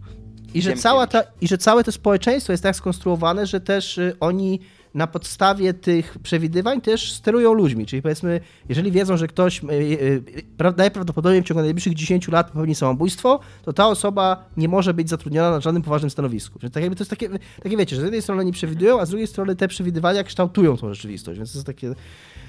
No to nie jest mądre, to są takie komunały, to jest takie kurna science fiction na poziomie takiego, a co jeżeli oni wiedzą o wszystkim, co zrobimy, jak to wpłynie i wiesz, i rządzą, i trzymają nas, kontrolują. I te roboty, one nie tyle walczą o rewolucję, żeby siebie jakoś emancypować, ale w ogóle cały świat one mają wyzwolić tutaj. No to jest takie, super. Głupie. Jest głupie to strasznie. Dobra, czy gra nie pomaga wam walczyć z dołkami? Ja napisałam cały tekst o tym, jak Dark Souls pomogło mi w depresji. Tak. Ogólnie istnieją takie gry, które bardzo mi w tym pomagają. Istnieją też takie gry, które nie mają żadnego wpływu na moje samopoczucie, bo po prostu patrzę. Ale czy będąc w dołku i tak robią. Nie grasz? Słucham? Czy będąc w dołku potrafisz grać w takie gry, które ci nie pomagają? Tak, w sensie... Ja jestem w dołku prawie non-stop. Więc jakby nauczyłam, jest taki mem, że tam, czy jesteś struggling ze swoją depresją i tam nie, już jestem w nią całkiem dobra, więc tam ogólnie jestem w stanie robić bardzo wiele rzeczy pomimo faktu, że się czuję po prostu fatalnie, ale to ze względu na to, że zwykle się nie czuję super dobrze, więc sobie tam jakoś z tym radzę, ale nie, są też takie momenty, gdzie jestem po prostu już tak źle, że nie jestem w stanie wtedy... jakby nic na mnie nie działa i tam zupełnie mnie to nie interesuje, bo nie mam żadnych emocji i odczuć w stosunku do czegoś, więc na przykład mogę grać, ale nie za wiele z tego zapamiętam. Mam tak to gdzieś mniej więcej na poziomie takiego totalnie coś jest w tle, nawet jak gram. Ale nie, są takie gry właśnie typu Dark Souls, które bardzo mi pomagają. Więc... Ja mam tak, że jak mam jakiś gigantyczny problem, albo jak się czuję nieszczęśliwa, albo coś takiego, to raczej mnie nie pocieszają teksty kultury, ale gry to jest jedyne chyba medium, które mnie potrafi otępić. Także włączam, gram i po prostu o tym nie myślę. I mimo, że zaraz jak skończę grać, to znowu to wszystko wraca, ale przynajmniej mam te tam kilka godzin takiego, no nawet nie spokoju, bo ciężko to nazwać spokój, ale jakieś takie zawieszenia, co nie? Właśnie i przy okazji gry takie jak Lumines, w której ja ostatnio trochę gram, albo w Doom Eternal, albo nie wiem, no takie gry nastawione na taki bardzo, bardzo intensywny gameplay. Kiedyś jeszcze miałem tak z tym Need for Speed Underground, co nie? Że po prostu włączałem, rozkręcałem muzykę na maksa i tam jechałem te wyścigi, wyścig za wyścigiem i wiesz, i nie czułem się dzięki temu lepiej, ale czułem się na tyle otępiony, że nie myślałem o niczym innym, co nie? Ja rozumiem. Całkowicie byłeś zajęty czymś, więc cała reszta rzeczy po prostu szła w odstawkę. Tak, ale na przykład z innymi mediami tak nie mam, tak, bo na przykład jak jestem jakoś bardzo wybity z równowagi, to nie potrafię czytać, albo nie potrafię się skupić na oglądaniu filmu, co nie? Nie potrafię sobie bo to jest bierne, w sensie musiałbyś realnie, nie wiem, jakbyś robił na drutach i oglądał film, to myślę, żebyś był w stanie oglądać ten film. Ale też na przykład nie potrafiłbym sobie włączyć, nie wiem, Pillarsów w takim stanie ducha, co nie? No tak, bo to czytanie. A Dominik? Ja chyba podobnie jak Tomek właśnie, że ja w ogóle też często uczucie, które ja towarzyszy z grami, że jeżeli właśnie, że nawet jeżeli mi się nie chce grać, to jeżeli się w jakąś grę wciągnę, to ona przynajmniej pozwala mi nie myśleć o czymś, że właśnie tak jak Tomek mówi, że tak otępia, że przestaje się czymś przejmować i po prostu się skupiam na tej grze, więc w tym sensie, ale czy mi to jakoś, jakieś historie aktywa się z tymi Dark Soulsami, żeby mi to faktycznie, żebym czuł, że to mi coś pomogło, że ja kończę tą grę i ten problem jakoś się zrobił mniejszy, to nie. On był mniejszy, dopóki ja grałem, bo po prostu o nim nie myślałem, ale to nie jest tak, że ta gra mi w jakiś sposób... Bo zajmował mniejszą przestrzeń w swojej świadomości. Tak, jakby, co nie? tak. No. Więc w tym sensie. No. Co tam, co jest grane, Tomku? Już? Nie, zaczekaj, jeszcze jedno pytanie chociaż, co o szczęściu. nie aż taki chaos. Nie. Czy lubicie teksty popkultury o szczęściu? Takie feel good stories, nie? Takie po prostu, że... Dominika odpowiedź znam. Tak mi się wydaje. Ja tam Maxa lubię. Wielokrotnie o tym mówiłem też, że tak, rozwiń się, śmiało. Okej, że wszyscy wiedzą o mojej miłości do Sing Street, które właśnie za to kocham. To jest film po prostu, który mi sprawia, że ja się uśmiecham cały wewnątrz. I wielokrotnie o nim mówiłem, więc nie ma sensu, żebym się powtarzał. Ale też właśnie w serialach to bardzo cenię. Ostatnio odkryłem, że jestem, chyba wychodzi na to, fanem Michaela Schura, o którym nawet wcześniej nie znałem go nazwiska. To jest pan, który pracował przy The Office, był współtwórcą Parks and Rec, współtwórcą Brooklyn Nine-Nine, twórcą Dobrego Miejsca i to chyba tyle. A, jeszcze Master of None jest taki serial, specjalista od niczego. I to jest facet, który generalnie wszystkie jego seriale łączy to, że to są seriale, w których generalnie ludzie są dobrzy i generalnie dążą ku czemuś dobremu, formują długotrwałe związki i one są takim optymizmem jakby promieniują, że tam Dominik. Nie ma nic... I w tym momencie musisz zobaczyć Master of None. Ja myślałem, że to nie jest serial dla ciebie, ale jak ty mi mówisz, że masz jakąś fiksację na temat tego, to jest genialny serial, to są dwa sezony, są zajebiste, to jest przede wszystkim mega inteligentna rzecz. Okej. No właśnie to jest, chyba obejrzę w takim razie, bo... To są takie miniatury obyczajowe o życiu Hindusa, on jest oczywiście Amerykaninem, ale tam jego ta hinduska... Chociaż on chyba nie jest Hindusem, on chyba jest Pakistańczykiem, jeśli dobrze pamiętam. Ale w każdym razie ta jego tożsamość jest dla niego bardzo ważna, mimo że jest Amerykaninem. I on o takim życiu współczesnego Nowojorczyka, właśnie z takim bagażem jakichś takich współczesnych Nowojorczyków nie jest za dobry, Tomek. Nie, ale właśnie on jest taki bardzo ludzki serial. Ty jak mówisz o tym... o Better Call Saul, to mi się przypomina w Breaking Bad, ja bardzo ceniłem Breaking Bad, że pomimo, że to był serial taki bardzo mocno sensacyjny, komiksowy, to on miał bardzo duży szacunek do takiego normalnego życia, do takiej codzienności, takiej prozaiczności, że ci bohaterowie często popełniali takie zwykłe głupie błędy, jakieś takie, mieli takie zwykłe domowe problemy, takie codzienne i tak musieli, że Walter White nawet tam już będąc, tym draglordem, to musiał się, z żoną użerać i tak dalej, co nie? I coś takiego ma też Master of None, taki właśnie taki mega szacunek do takiej prozaiczności życia, co nie? No to chyba masz rację, że chyba obejrzę, szczególnie, że mówię, no mam dwa seriale, jeszcze Michaela Schura albo jakoś tam związane z nimi, których nie widziałem, to jest Master of None i Parks and Rec. Z Parks and Rec jest ten problem, że musiałbym Amazona wziąć, a Master of None jest na Netflixie, którego mam, więc pewnie w tamtym kierunku się udam. I właśnie szybko chciałem, bo miałem to powiedzieć, będę naprawdę mówił krótko, bo miałem to w zeszłym tygodniu powiedzieć, co jest grane, a propos właśnie tego Dobrego Miejsca, którego bardzo długo nie oglądałem, i o którym bardzo byłem zdziwiony tym serialem zawsze, bo on ma jakieś absurdalnie wysokie, tam ma chyba 4 sezony, z czego 2 mają 100% na Rotten Tomatoes, pozostałe tam 92, 96, także jest to bardzo wysoko oceniany serial i on jest dosyć niepozorny i pierwszy sezon mi się podobał, ale tam bez szału, ale później jak on się rozkręca, on tam robi fajne rzeczy, mi się bardzo podobał, ale też przede wszystkim to jest taki serial komediowy właśnie, że polubiłem bardzo bohaterów, chociaż nie wszystkich nie od początku, ale że on mi właśnie, że czułem się taki uśmiechnięty, jak go oglądałem, że on sprawiał, że właśnie to jest to, co gry robią bardzo rzadko, a właśnie takie seriale czy filmy to robią, że taki optymizm, takie, że to są fajni ludzie i lubię spędzać czas w ich towarzystwie właśnie oglądając ten serial. Iga, ty, czy lubisz teksty popkultury o szczęściu? Feel Good Stories. Ja nie znam prawie żadnych, wiesz, to jest... Znaczy mogłabym powiedzieć, że nie lubię dlatego, że ich nie szukam w jakiś sposób, ale to by było kłamstwo, bo mam wrażenie na przykład Sing Street, jak mi pokazał Dominik, bo przecież miał ten moment ewangelizacji tego filmu, to bardzo mi się podobał.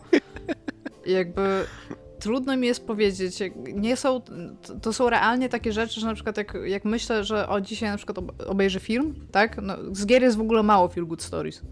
Chociaż jak wychodzą takie indie darlings, to super je lubię. Na przykład Florence jest dokładnie takim feel good rzeczą. I moim zdaniem to jest super gra. I to nie jest tak, że... Mam wrażenie, że po prostu jest to zupełnie nieznany mi obszar. Ja tak długo siedzę w jakichś tam horrorach, filmach jakichś takich mocno psychologicznych... Czy Florence nie kończy się rozstaniem? Nie, kończy się tym, że ona sobie radzi po rozstaniu. No tak, ale nie nazwałbym tego filmu Feel Good Stories. Tak jak 500 Dni Miłości, które też jest jakby kończy się takim pozytywnym akcentem, że on sobie radzi z tym rozstaniem po tych 5 dniach miłości, to nadal jakby akcenty są tak rozłożone, że to rozstanie jest zbyt ważne dla mnie. Nie. Oni się rozstają. Jeden z najmocniejszych tych rozdziałów we Florence, gdzie po prostu musisz przestać grać, let it go, tak? I ona w tym momencie zaczyna odżywać. I ona wyciąga te farby, zaczyna odnajdywać siebie, zaczyna sprzedawać te swoje dzieła sztuki, rezygnuje z pracy, której bardzo nie lubiła. I jest ten taki moment, że ona otwiera okno i wtedy dopiero wiesz, że wszystko jest dobrze. To jest bardzo... No okej, ja nie miałem takich emocji z tej gry.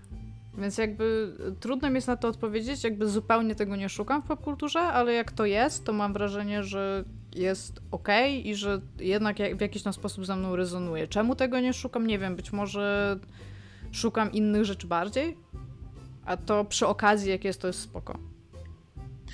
Ja mam z kolei tak, że tak jak już mówiłem, że ciężko mi jest znaleźć taką satysfakcję, to nie z Feel Good Stories, jak się czuję manipulowany i ciężko mi przymknąć na to oczy, ale mam taki soft spot na filmy i będziecie się ze mnie śmiali. To się nazywa Terminal Romance, bo wygooglałem to nawet. Nie wiem, ja już wam kiedyś o tym mówiłem, tak. Jest taki pisarz, który się nazywa Green, nie pamiętam jak ma na imię, ale na nazwisko ma Green. I on wymyślił Gwiazd moich wina, to się chyba nazywało, taka pierwsza jego powieść, która odniosła niesamowity sukces. I to są takie historie o... Fault of Our Stars, coś takiego. I to są takie historie zazwyczaj o nastolatkach. Jeden z tych nastolatków albo oboje są bardzo ciężko chorzy i oni wpadają wtedy w taki, albo mają jakieś inne bardzo poważne problemy i oni wpadają w taki fatalistyczny romans, który wie, że się skończy źle, ale jednocześnie dzięki temu, że oni sobie zdają sprawę, że umrą, to przynajmniej której z nich sobie zdaje sprawę, że drugi umrze albo coś takiego, to starają się tak na maksa korzystać z życia. I to jest niestety coś, co mi daje dużą satysfakcję. Nie to, że oni umrą na końcu, ale budzi to we mnie, bo to jest takie słodko-gorzkie, takie trochę, nie wiem, mam wrażenie, już trochę prawdziwsze niż takie zwykłe, nie wiem, komedie romantyczne. Odnajduję w tym takie jakieś, nie wiem, jakieś takie pocieszenie, że nawet pomimo tej całej chujowości, pomimo tych raków, mimo tego, że właśnie oni wszyscy już mają jakieś tam wyroki na głowie, to jeszcze na koniec życia znajdują miejsce na szczęście. Jest też taka animka, nie pamiętam teraz jej tytułu. Coś tam o... No dobra, nie będę teraz wymyślał. O jakiejś części ciała. Kocham twoją wątrobę, czy zjem twoją wątrobę? Coś takiego. To nie jest część ciała, o której pomyślałam. Zjem twoją trzustkę. O. Tak, i to też jest taki terminal romans, nie? O dziewczynie, która jest śmiertelnie chora i poznaje chłopaka. I jako, że ten chłopak to jest jedyna osoba poza jej rodzicami, która sobie zdaje sprawę, że ta dziewczyna jest śmiertelnie chora, jakby odkrywa to tam w wyniku zbiegu okoliczności, to ona postanawia się do niego zbliżyć, bo tylko z nim może być szczera jakby. Nie chce tego mówić swoim przyjaciołom, żeby ich nie obarczyć tym, no ale jako, że ten chłopak się i tak dowiedział, no to oni tam oczywiście się zaczynają poznawać, zawiązują romans i tak dalej. I jest w tym coś takiego, co mnie, nie wiem, co mnie podnosi na długo, tak? Nawet kiedyś miałem coś takiego, że... Przepraszam, ale użyłeś słowa podnosi, że powiesz podnieca. Whoops, weird.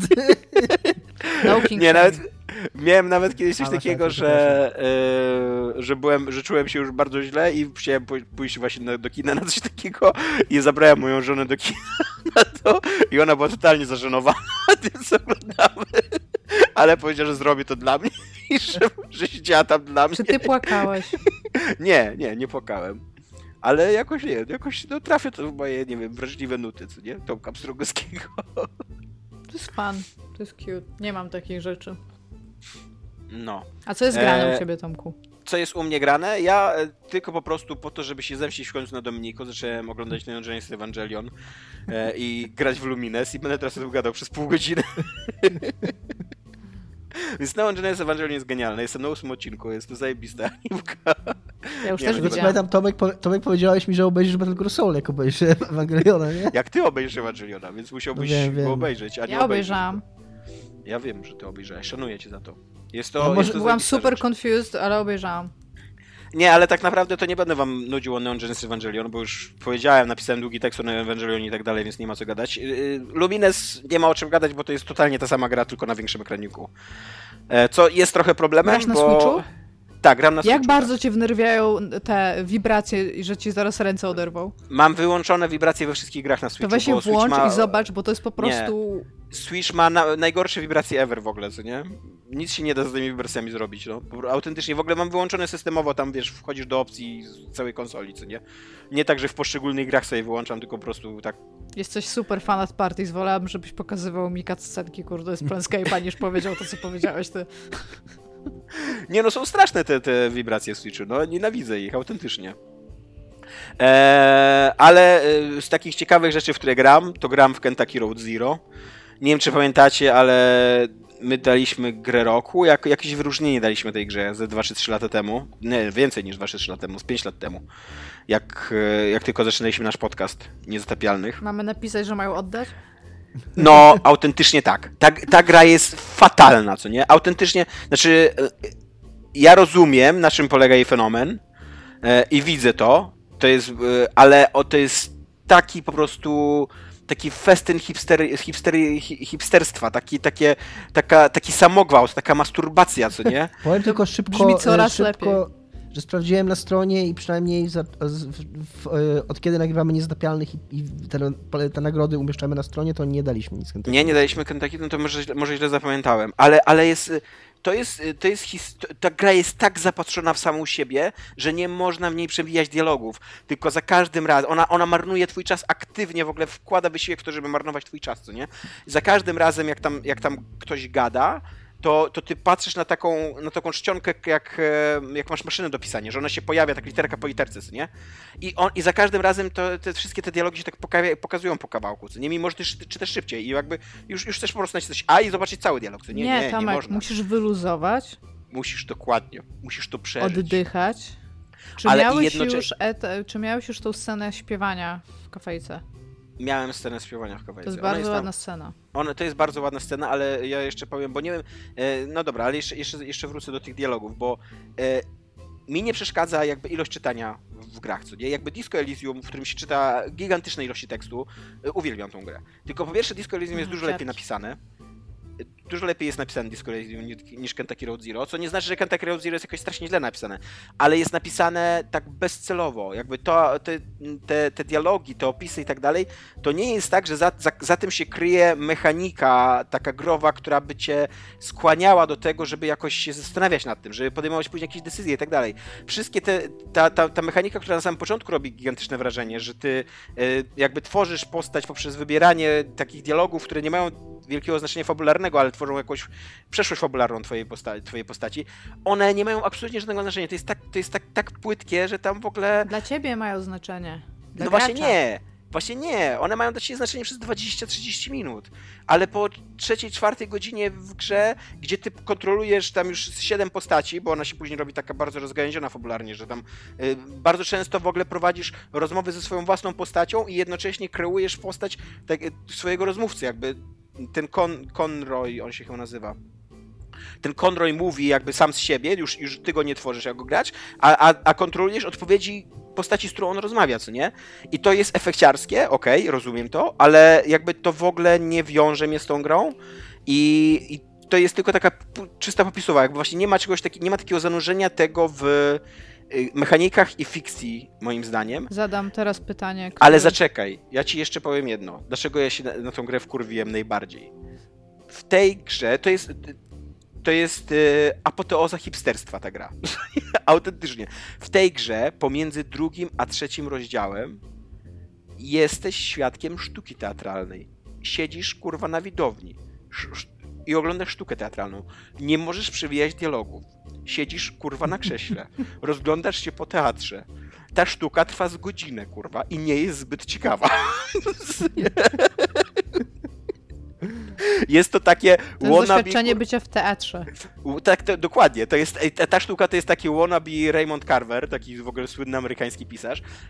Być może ona by była lepsza, gdybym nie był tak strasznie zirytowany na tą grę, przez to, że ona mnie sadza na tym. I to jest jeszcze tak, że ona jest rozgrywana w 2 miejscach. Jakby jest bar przed tobą, a po twojej prawej jest krzesełko.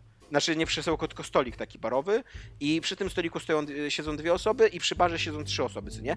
I one czasem jakby musisz się patrzeć w konkretny albo na bar, albo na ten stolik, żeby dialogi leciały dalej, co nie? Ale one czasem rozmawiają pomiędzy tymi 2 lokacjami, jakby przekrzykują się, co nie? I wtedy ty musisz się ręcznie odwrócić, spojrzeć na stolik i wtedy dopiero dialogi na stoliku zaczynają ruszać. I na przykład jak człowiek na stoliku odpowie do baru, to ty musisz się ręcznie odwrócić do baru i wtedy człowiek przy barze zaczyna mówić dalej. Ja w ogóle tego nie pamiętam. Bo mi się wydaje, że to jest dodane w tej teraz edycji, która wyszła jakby już na koniec, nie tych wszystkich epizodów. A jeszcze nie doszedłeś do 5. Nie doszedłem do 5, jestem pod koniec 3. Trzeci to jest ten z komputerem i mchem? Tak. Okej. Okay. Tak, jestem strasznie... I to właśnie ten etap z komputerem tak samo. Tam masz...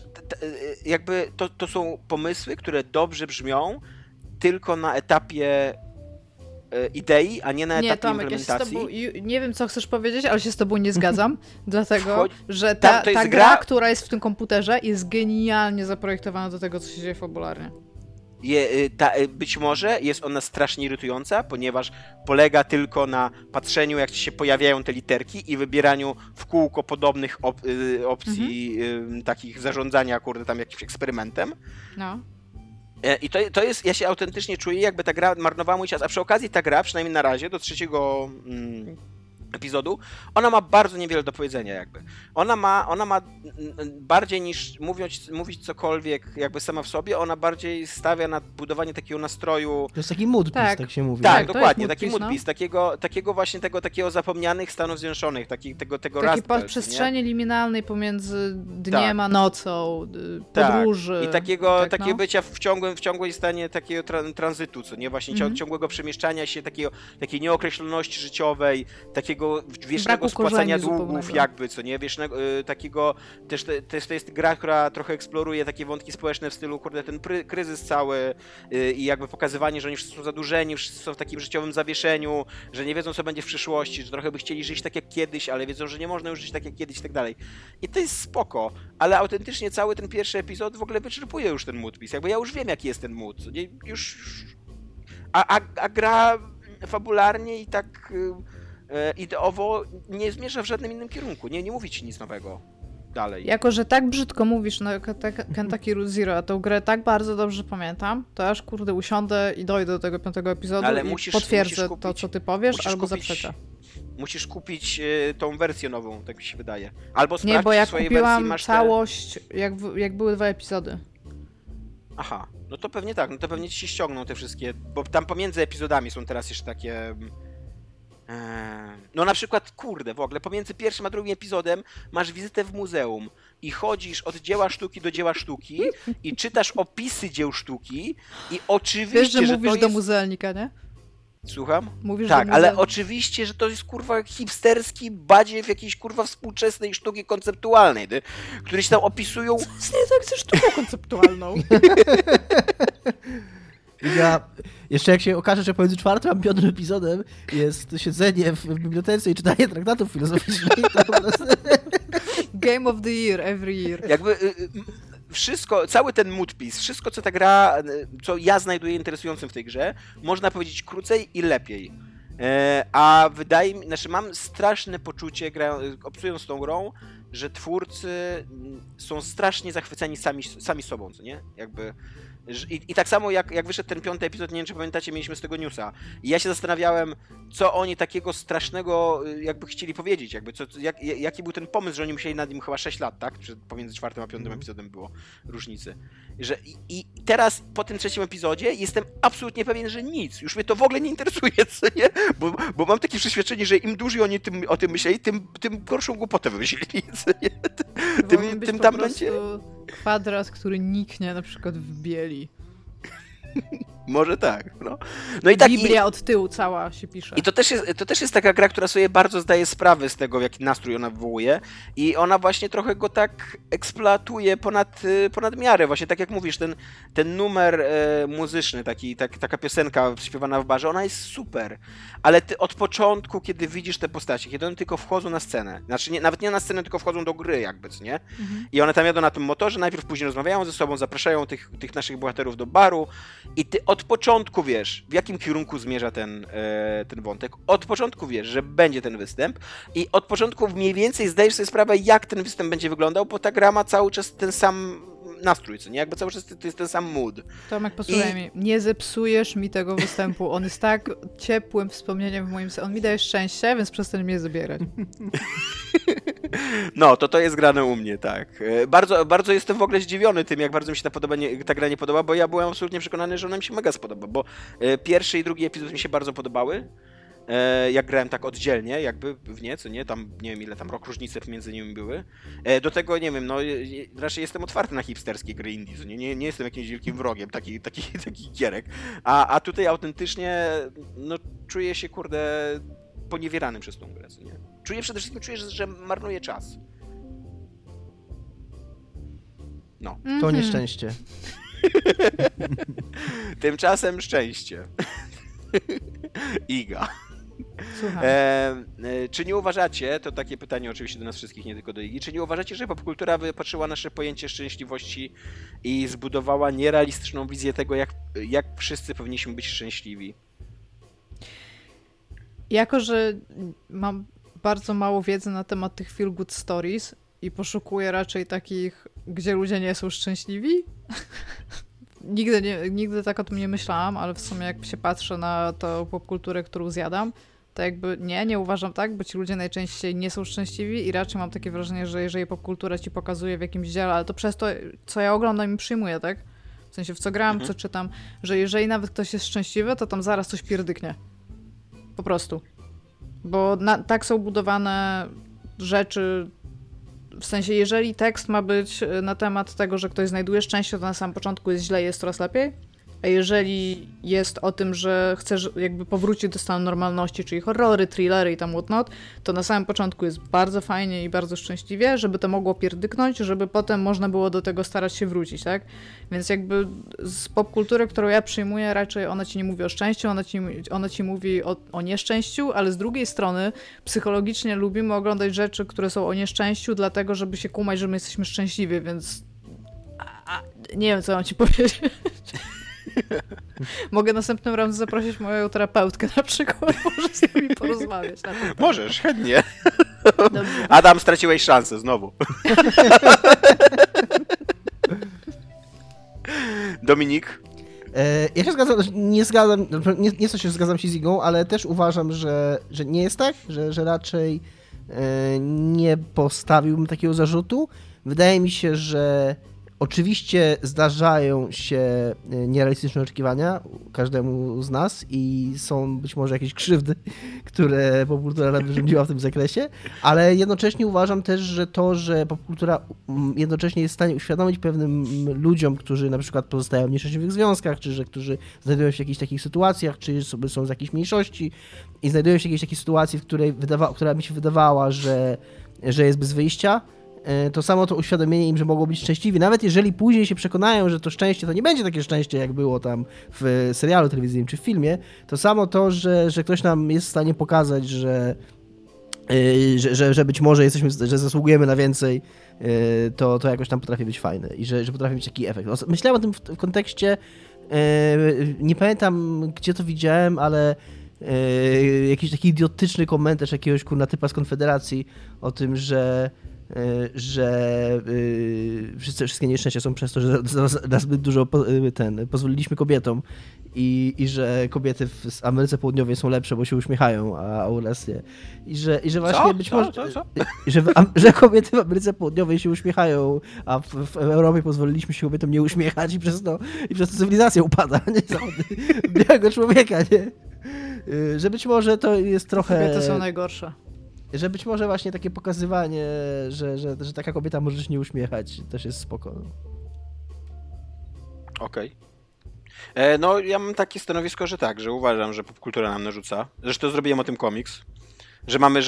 Ja przynajmniej tak mam, no tak czuję, że zwłaszcza jakieś filmy romantyczne, miłosne i tak dalej nauczyły mnie pewnego takiego ideału szczęścia życiowego, który... Teraz, jak już mam te 37 lat, zdaję sobie sprawę, że on nie istnieje i że jest nieosiągalny, ale pomimo tego moje życie trochę, przynajmniej bardzo długo przypominało gonienie takiego króliczka, jakby tak wmawianie sobie, że przecież cały czas czeka jeszcze na mnie to takie właśnie, takie spełnienie, tak wielki przełom i zrealizowanie wszystkich takich, wiesz, hollywoodzkich fantazji, marzeń, więc mam trochę za złe popkulturze.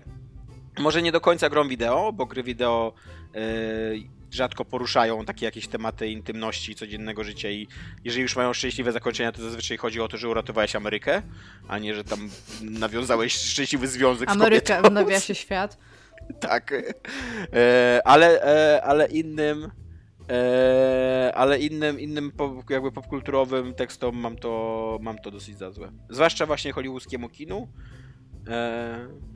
Zwłaszcza hollywoodzkiemu kinu, to chciałem powiedzieć. Dobra, i ostatnie pytanie.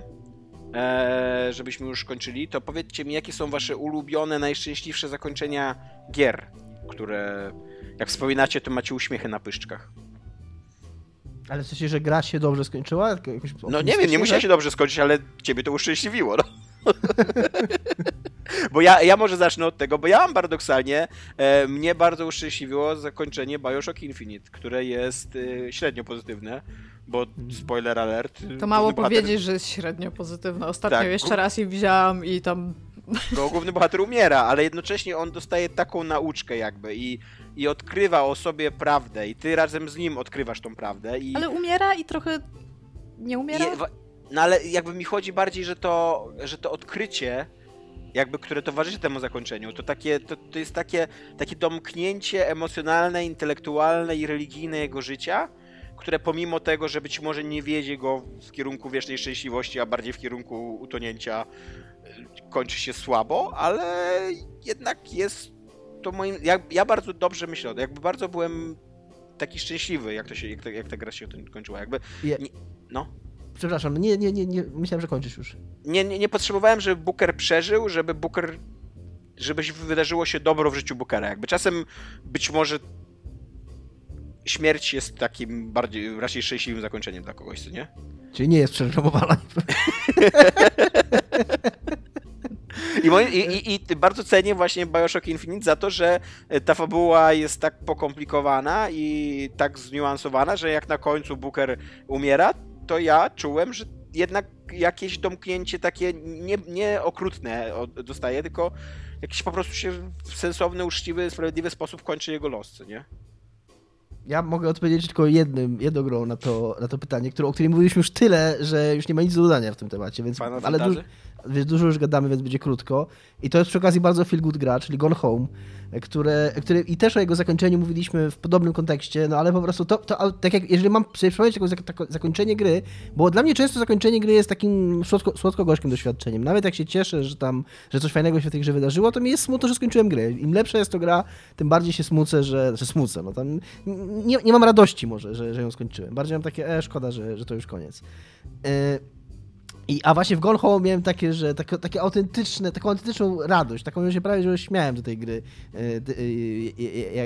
jak ta końcówka się działa, więc tak. Iga?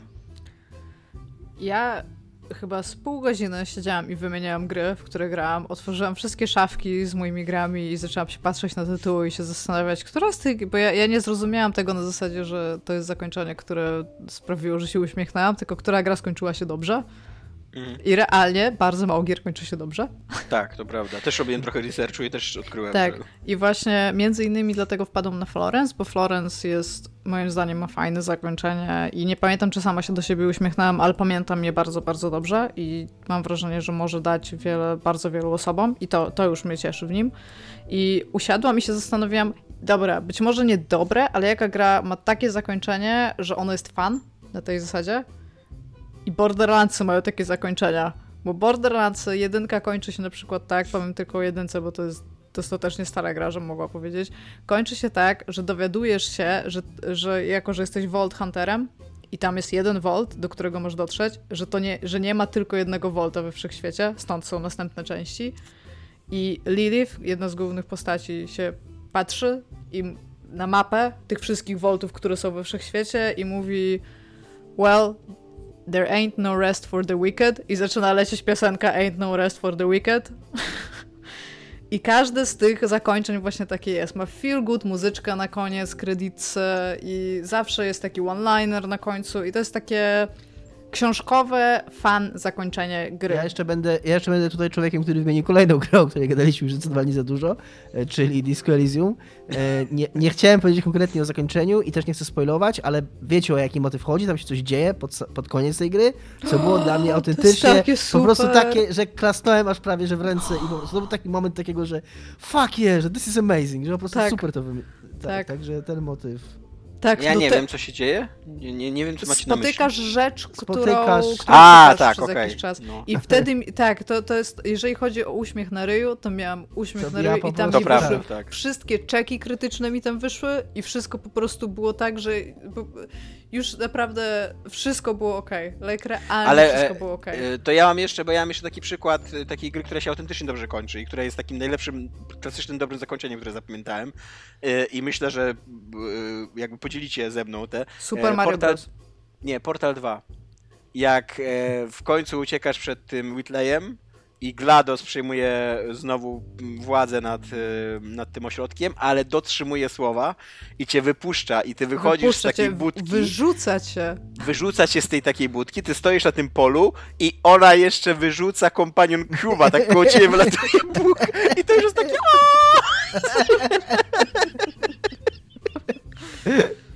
Tak, to jest dobre zakończenie.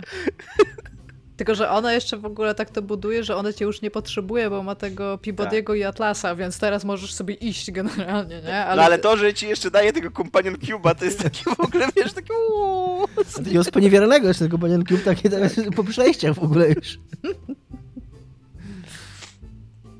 No dobra, to tyle, tak? Tyle mamy w dzisiejszym odcinku, mam jeszcze Nie, ja mam coś jeszcze. Ty masz coś jeszcze? Ja mam coś jeszcze. Mam poezję. Będę czytać wiersz Maxa Ehrmana. To jest wiersz, który generalnie ponoć się omawia w gimnazjum. Ale a propos tego, że mamy o szczęściu, dobra? To mogę? No, dajesz. Nie wiem, czy znacie. Wiersz nosi tytuł... Dezyderata. Dokładnie, Dezyderata. Tak czy nie? Tak czy nie? Czy znamy Dezyderatę? Nie, czy mam czytać? Tomek wielokrotnie wyśmiewał. Możesz przeczytać, tak, przeczytaj. Tomek, możesz się śmiać. Nie, nie będę się śmiał. To jest wiersz znaleziony w XVII-wiecznym spalonym kościele w Bostonie. Była długo taka legenda miejska dookoła tego wiersza, że to jest jakaś taka mądrość zagubiona w ogóle, odnaleziona w spalonym kościele i bla, bla, bla. To były życzenia dla przyjaciół autora na jakieś święta ogólnie. Jest tak, przechodź spokojnie przez hałas i pośpiech i pamiętaj, jaki spokój można znaleźć w ciszy. O ile to możliwe, bez wyrzekania się siebie, bądź na dobrej stopie ze wszystkimi. Wypowiadaj swoją prawdę jasno i spokojnie, wysłuchaj innych, nawet tępych i nieświadomych, oni też mają swoją opowieść. Unikaj głośnych i napastliwych, są udręką ducha. Porównując się z innymi, możesz stać się próżny i zgorzkniały, bowiem zawsze znajdziesz lepszych i gorszych od siebie. Niech twoje osiągnięcia, zarówno jak plany, będą dla ciebie źródłem radości. Wykonaj współpracę z sercem, jakakolwiek byłaby skromna, ją jedynie posiadasz w zmiennych kolejach losu. Bądź ostrożny w interesach, na świecie bowiem pełno oszustwa. Niech ci to jednak nie zasłoni prawdziwej cnoty, wielu ludzi dąży do wzniosłych ideałów i wszędzie życie pełne jest heroizmu. Bądź sobą, zwłaszcza nie udawaj uczucia. Ani też nie podchodź cynicznie do miłości, albowiem wobec oschłości i rozczarowań ona jest wieczna jak trawa. Przyjmij spokojnie, co ci lata doradzą z wiekiem, wyrzekając się spraw młodości. Rozwijaj siłę ducha, aby mogła cię osłonić w nagłym nieszczęściu. Lecz nie dręcz się tworami wyobraźni. Wiele obaw rodzi się ze znużenia i samotności. Obok zdrowej dyscypliny bądź dla siebie łagodny, jesteś dzieckiem wszechświata nie mniej niż drzewa i gwiazdy, masz prawo być tutaj. I czy to jest dla ciebie jasne, czy nie, wszechświat bez wątpienia jest na dobrej drodze. Tak więc żyj w zgodzie z Bogiem, czymkolwiek on ci się wydaje, czymkolwiek się trudzisz i jakiekolwiek są twoje pragnienia. W zgiełkliwym pomieszaniu życia zachowaj spokój ze swą duszą. Przy całej swojej złudności, znoju i rozwianych marzeniach jest to piękny świat. Bądź pogodny, dąż do szczęścia. Brawo. Ja bym chciał tutaj na końcu, jako że mamy chwilę na wielkich poetów, zacytować innego wielkiego poetę epoki już internetu, Pawła Kuzię, który napisał nam taki komentarz, że nie wiem jak z jakością, bo słuchałem na głośniku telefonu, ale we Flow w ogóle czuć, że nie nagrywacie w jednym pomieszczeniu. Super odcinek w ogóle, dawno się tak nie śmiałem słuchając was. Dużo w ogóle nie czuć chyba, że jesteśmy. Co? To tak, tak. Nie czuć, że nie jesteśmy w jednym pomieszczeniu. Nie czuć, że nie nagrywacie w jednym pomieszczeniu, okay. Tak jest. I że dużo serduszek przesyłam i tutaj jest dużo serduszek takich napisanych, więc myślałem, że to będzie dobry komentarz na koniec odcinka o szczęściu. Tak, dziękujemy. Tak też mi było bardzo miło, jak go przeczytałem. Mimo, że Kuzia to trochę się dopierdala na siłę pod moim streamem, ale też z nim to wszystko sobie wyjaśniłem później na Facebooku. No dobra, to tyle, tak? Jeszcze dziękujemy wszystkim, którzy postanowili wesprzeć nas na Patronite oraz tym, którzy nas słuchają bez wsparcia. W ogóle tak. Iga, totalnie wyglądasz jak na kascency z Alana Wake'a albo innej gry Remedy. Pisałem, ja bym chciała powiedzieć, że mam słuchawki na głowie, które są wyciszone chustą i zaraz mi łeb pęknie, tak mi to wszystko uciska głowa. No dobra, to cześć. Hej.